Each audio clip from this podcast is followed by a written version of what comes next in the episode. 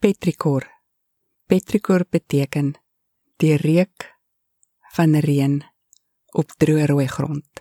Ek begin met hierdie vreemde woord op 'n dag waar ek wil praat met mense wat nie kan trek nie. Jy is een van die mense wat nie kan trek nie. Jou kinders het getrek of hulle is van plan om te trek.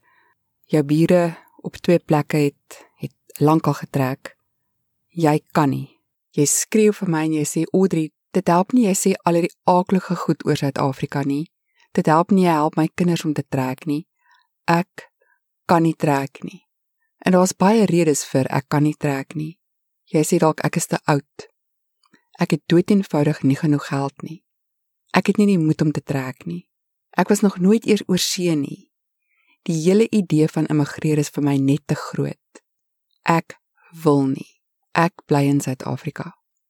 Terwyl ek vir 'n maand in Suid-Afrika gekuier het, het ek gekyk na die sukses van van mense wat daar bly en na die vrede wat ek in so baie van hulle sien en ek, ek gaan vir jou vertel wat ek wat ek gesien het in mense wat ek dink dit maak in Suid-Afrika en en wat gaan bly.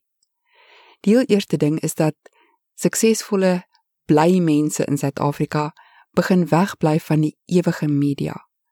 Matig bybly met wat aangaan is oukei, okay, maar elke dag se nuus, nee, dis net te erg. Sielsgesonde mense in Suid-Afrika vat 'n bietjie vakansie van die media. Mense wat bly en floreer in Suid-Afrika het almal gesonde stokperdjies. Van hulle skilder, van hulle maak die mooiste pottebakker borde. Van hulle versamel die mooiste plante, orgidee, eksotiese orgidee uit ver ver lande. Hulle gee ekstra klasse in iets. Hulle doen pilates of hulle speel tennis. Hulle is entrepreneurs. Hulle maak iets in hulle vrye tyd en hulle verkoop dit of hulle gee dit sommer net weg. Hulle doen fotografie en dan gesels hulle daaroor. Hulle gesels oor hulle orgidee en hulle gesels oor hulle oor hulle hulle nuwe pottebakkerswerk en oor oor dit wat hulle skilder, oor hulle pilates klas of hulle tennisvriende. Hulle gesels nie oor load shedding of moorde nie. Alle suksesvolle mense in Suid-Afrika wat wat daar gaan bly, hulle het hulle eie generators of miskien net een kleintjie Mense wat regtig suksesvol bly maak vrede daarmee en hulle sê net ek bly my kinders kan trek. Ek het een kosbare lewe en ek kies om hierdie lewe van my te lei in Suid-Afrika. Ten spyte van wat hier gaan gebeur of wat hier aangaan. My kinders, hulle kan self kies en hulle kan trek en ek sal by hulle gaan kuier. En nee, ek is nie blind vir Suid-Afrika se foute nie, maar ek gaan lekker hier bly en Ek gaan nie net oor Suid-Afrika dinge praat nie. Ek gaan my wêreld groter maak. Dan het ek gesien dat mense wat happy is in Suid-Afrika ophou hardloop. En hiermee bedoel, bedoel ek letterlik en figuurlik, want iets wat jy dalk nie weet nie is dat Suid-Afrika die land is met die meeste mense wat hardloop, fisies hardloop. Hulle gaan draf en miskien hardloop mense 'n bietjie van jou probleme af weg. Ek het gesien suksesvolle mense in Suid-Afrika drink minder alkohol en nie meer nie, want Ons almal weet whisky en gin verdrink nie gesinsmoorde nie. Gelukkige mense in Suid-Afrika neem vakansie van koerante en van die radio en van selfs die tydskrifte. Want in tydskrifte vertel mense hulle gruisstories. Suksesvolle mense begin ietsie nuuts. Ek sien mense begin vetplantjies bymekaar maak. Um, hulle gaan vra by hulle vriende en hulle bure, "Het jy iets wat ek kan kry? 'n interessante nuwe vetplant." So dis iets wat nie iets kos nie. Hulle bou 'n 'n voeltjiebad of hulle voer voeltjies en hulle begin eksotiese kruie plant wat hulle in hulle kos kan gebruik. Hulle neem 'n kookkursus en hulle begin interessante nuwe ander lande kosse maak. Ek dink dalk in Suid-Afrika sou ek een boom plant en vir my naam gee en sê boom jy moet suurstof maak en ek gaan vir jou water gee en ek gaan vir jou goed wees en dan maak jy vriende met jou boom.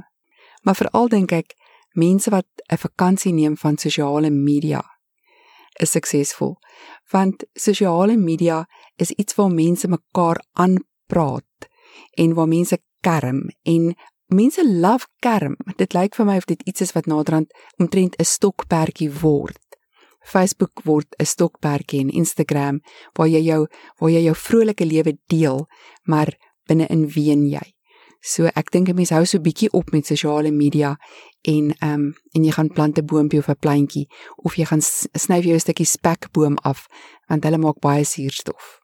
Ek sien oral op aarde dat mense wat baie gelukkig is, ietsie speel en ek bedoel daar groot mense, nie kinders nie. Jy speel nog tennis op 80 of golf op 80 en dan dink ek iets wat mense in Suid-Afrika kan begin doen is om bordspeletjies te speel en nie Monopoly nie. So hier wil ek een speletjie noem wat ek dink goed is vir enige enige familie en die speletjie se naam is Dominion. So dis D O M I N I O N. Dis 'n komplekse kaartspeletjie en jy kan dit gaan opsoek op die internet en mens koop dit in 'n boks en mens kan dan byvoeg. Maar Dominion is iets wat mens kan speel ek dink omtrent so van 10 jaar oud af, want 'n mens moet die kaartjies kan lees en dis Engels. Nog 'n speletjie is Settlers of Catan, 'n swaar speletjie maar lekker en dan 'n makliker ene wat kinders omtrent van 8 jaar af uit kan speel, 'n Ticket to Ride, Ticket to Ride. En dan as jy iemand is wat besluit het om te bly, dan gee jy vir jouself 'n sterretjie en jy sê ek bly en ek gaan hier gelukkig wees ten spyte van miskien die 50 goed wat verkeerd is. En dan begin jy vir jouself sterretjies gee. In Kanada was dit vir my so vreemd as mense vir my sê good for you as ek tennis gaan speel. Maar dit is amper so asof mens in in Suid-Afrika moet wen vir 'n sterretjie. Jy moet eers te kom en dan kry jy 'n sterretjie. Jy hoef nie.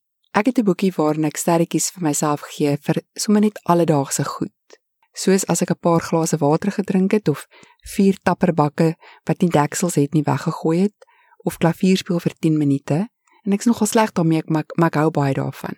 Ek dink mens moet vir jouself sterretjies gee vir goed soos as jy 'n moedlose vriendin moet gaan inpraat het. As jy onthou het om sommer net een roos te gaan pluk vir jou eie skryftafel. As jy 'n lekker stew gemaak het op 'n winteraand, as jy tennis toe gegaan het al was jy moeg, As jy toegegee het by 'n vierrigting stop al is jy so haastig dat jy dat jy omtrent wil opstyg. As jy 'n goeie boek gelees het, ietsie onthou uit jou verlede wat jou bly maak. As jy kan glimlag oor 'n mooi sonsondergang of as jy kan lag oor 'n lawwe kind se se waarwiele of 'n bommelakkisie. Miskien moet jy vir jouself 'n sterretjie gee as jy iemand laat lag. Miskien moet jy 'n sterretjie kry as jy 'n ou mens bel en luister na kwale en skete en kwellings. Ek was 'n maand in Suid-Afrika en so trots op my mense want Suid-Afrikaners het so baie guts. Ek het gesien mense in Suid-Afrika wat regtig gelukkig is, het 'n happy place waarna toe hulle gaan. 'n Happy place is musiek met met goeie oorfone, 'n plaasie bou in rooi grond saam met kindertjies, swem of of baie ver gaan stap elke maandag in 'n natuurreservaat. Skilder of gedigte lees of koekbak. Miskien golf speel of rugby kyk en skreeu op die ref jou kinders se balletklassies gaan kyk, ietsie regtig fancy kook. 'n Gat in die muur boor en 'n prentjie ophang. Sterre kyk en daaroor lees.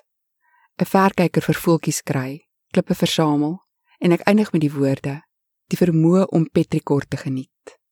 Want petrikor, die reuk van reën, nodige reën op droë rooi grond.